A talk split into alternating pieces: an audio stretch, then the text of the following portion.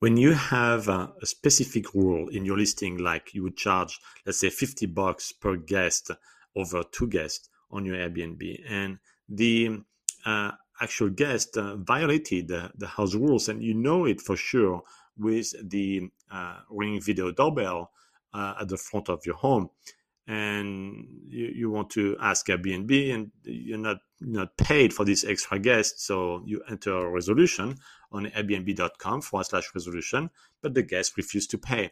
And Airbnb then would take over the case. They ask the guest, and Airbnb could tell you, well, sorry, the guest refused to pay.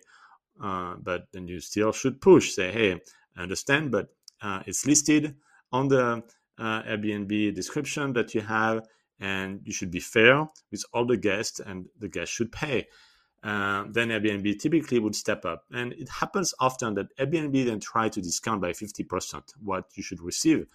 And there's actually no actual basis for this. You have a price that's listed, the guest should have paid. It's an Airbnb platform and you should receive the full amount. So you should definitely push for it.